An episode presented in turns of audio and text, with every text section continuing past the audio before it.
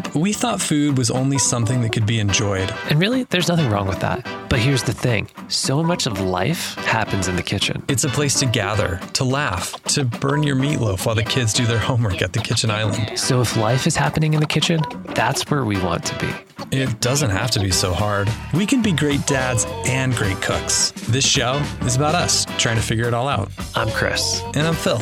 Welcome to Dad's Kitchen. Labor Day was just fine. We did absolutely nothing. And I think that's the goal, right? Maybe. Maybe. Like we all work so hard, and this is an opportunity to Work more? maybe take a step back. Did you ever work in the food industry? No, Phil, I can't say that I have. Honestly, like the the job that I currently am doing right now, I've been doing since I was like 18. Does that make you an outlier, according to Malcolm Gladwell? Probably, probably. I'm pretty sure it does. Half the people I 10,000 hours. know, like the longest they've held a job is two and a half years. Well, hopefully I'm not one of those people. But in regards to the food industry, do you know what Labor Day means? It means half the people you know just quit, and the other half are two hours late for work. And so you end up doing twice the work that you were supposed to do. And that's the food industry. So if you work in the food industry, you know what? We love you. Keep going. You're doing a great job. Don't stop. We need you. We love you. We'll tip you. I swear we'll tip you. If you're tipping anything less than 22%, 22, man, huh? it's, it's the 21st century, Chris. So should the percentage match the year I think so. Okay. I think that's the that's the rule of thumb. from here on So out? starting next year, yeah. you got it to 22%. Okay. Okay. I honestly like the way they do it in Europe where they actually pay people and you don't have to worry about tips, but whatever. there's a place here. I can't remember the name of it off the top of my head. I'll put it in the show notes. It's one of my favorite French places, and they don't accept tips. And it's like such this foreign, such a foreign concept for so many people. But if you've ever been to Europe, that's how it goes, and it's amazing. Not because we're saying don't tip those that deserve a tip, but they just pay their working class so well, and it can be a Living really wages. beautiful thing. Living wages. That's it, living wages. we all deserve living wages, I suppose. Sounds like your Labor Day was full of a lot of thought, I guess. It was it was full of ideas, yeah, ideologies, worthless mullings and inklings, and yeah, Thoughts on the value of labor. Ours, on the other hand, was pretty laid back. that's good. What did you do? Labor Day's Labor Day's kind of a funny one. It's uh, you know, the air is getting crisp. It kind of feels like the end of summer, even though we still have a couple weeks left. But it feels kind of sad in a way sometimes, Phil. Sad that it's getting cooler. Yes, because summer's gone and I winter's disagree with you on that one. around the corner. But I do think that Labor Day always, I, I I think for me, it always kind of makes me want to give my like favorite summer foods a last hurrah, if you will, Phil. Are we talking like Oscar Mayer hot dogs over here? No, no, no. I don't know the last time I had one of those. We did just have some some brats not too long ago. Did you put some sautéed onions on it? I don't remember what we had on our brats this time, but often one of I think my favorite accompaniments for for something like a brat, whether we're grilling it or just roasting it in the oven, is a vegetable that I wasn't super familiar with until a few years ago. But honestly, it's quickly become probably one of my favorite vegetables, and that's fennel. And this is such an interesting concept because, full disclosure, Chris, I always thought of fennel as a seed, and that seed was found in a little glass jar found in the spice section of the grocery store. But that is not what you're getting at here. Well, Phil, it kind of is. I mean, those seeds do come from the fennel plant. Yeah, they come from the fennel plant, but there's actually more to the seed that most people think of as a spice. Like if a if a recipe says add fennel, I would venture to guess that most of us would think that they mean add the seed, add the spice, add the the little grains. Potentially, yeah. They do all come from the same plant, though, Phil. And actually, but there is so something so much more to it. There is, and and it is a, a plant that pretty much every part can be used. Super interesting plant. It's I guess it's part of the carrot family, and it, I can see that it's got some like carrot-like resemblance, although it's not technically a root vegetable because I think the, the It majority looks like of it. bok choy to me. Yeah, I think the majority of it actually grows above the ground. Kind of does. But my favorite part of fennel is It's kind of almost almost like an onion type bulb, and then it has this green sprout off the top of it that can be kind of long. It can be you know twelve to eighteen inches or so, and That's average, really. yeah, and that has uh, it actually really reminds me of dill that top part and can really be used in the same way. And then it has flowers, and the flowers, like there's seeds, and every single part of this plant is edible, which is super interesting to me, first of all. Yeah, that is fascinating. Like, what about what about the flower? I would imagine it flowers at some point, right? It does. It has these kind of cool little yellow flowers. And I don't know, you can do something with it. I've, I've heard that they're edible. I've never actually tried to eat one. I don't know if I've actually ever seen one because when you buy it from the grocery store, it doesn't have those flowers on them. Yeah, sure. Or it probably does, but it's it's in the bouquet over in the floral section. Maybe. I think they're small flowers, but sure. If you're if you're buying fennel in the grocery store, the dill-ish looking green part is one of the things that you really want to be looking for. It should be fresh looking, not wilted. And it should be a little bit on the longer side because, you know, it, it starts to wilt and then the grocers will trim it. And so if you have a shorter green top, it means that it may have been sitting for a while. And then the bulb of it should be white and firm. It shouldn't be like soft or mushy or yellow or have spots or anything like that. And then, you know, you probably have a pretty decent bulb of fennel, I guess. I don't know what you call it. Chunk, hunk, hunk of fennel, fennel bit. Fennelicious. That's cool. Yeah, that's pretty fascinating. So going back to my seed analogy, like the reason I'm kind of trying to tie tie all this together is I was in India in mm, 2010, I believe. And it was really common inside restaurants that they would have a dish on the center of, of all the tables, like as a centerpiece, but but it had a spoon in it and and it was a dish of fennel. And it was really common to actually spoon out some fennel seed and then like sprinkle it throughout your your meal. And I was a little weirded out by it, but then I tried it and I thought, man, this is like this is an explosion of licorice. And it somehow ties the curry together and like makes this really beautiful flavor inside your mouth. And you could like literally put it on anything Indian.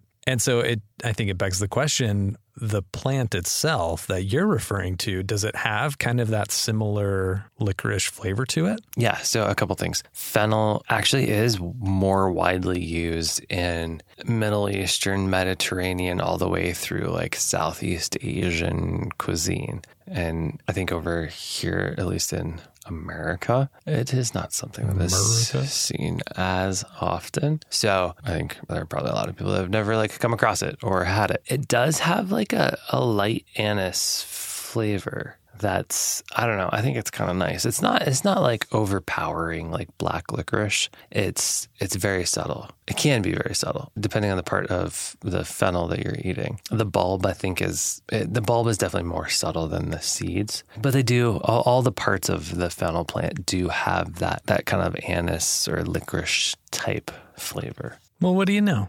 Mean, maybe maybe it's not for everybody if you absolutely just hate licorice. But like I said, it's not it's not that overwhelmingly strong black licorice flavor. Yeah. You know, subtlety is the flavor of life, so I'm told. So the seeds I think are often used in baked goods or on dishes like like a curry or different kind of Middle Eastern dishes. Like it's used in those a lot. Fennel seeds are used in Italian sausage. So the seeds that you see in Italian oh, that's sausage. right. I've seen those in Yeah, there. those are actually fennel and, and not like cumin or any of the other common seeds that you might come across. Do you in think terms someone is like your local butcher is like physically inserting each because because like the fennel seed is kind of spear like. Do you think they're just like poking them in there like acupuncture with tweezers, just one one at a time, definitely. one at a time? Man, those butchers they deserve a twenty two percent tip. Yeah, I'm pretty sure that's how it works. So that that fennel seed is probably what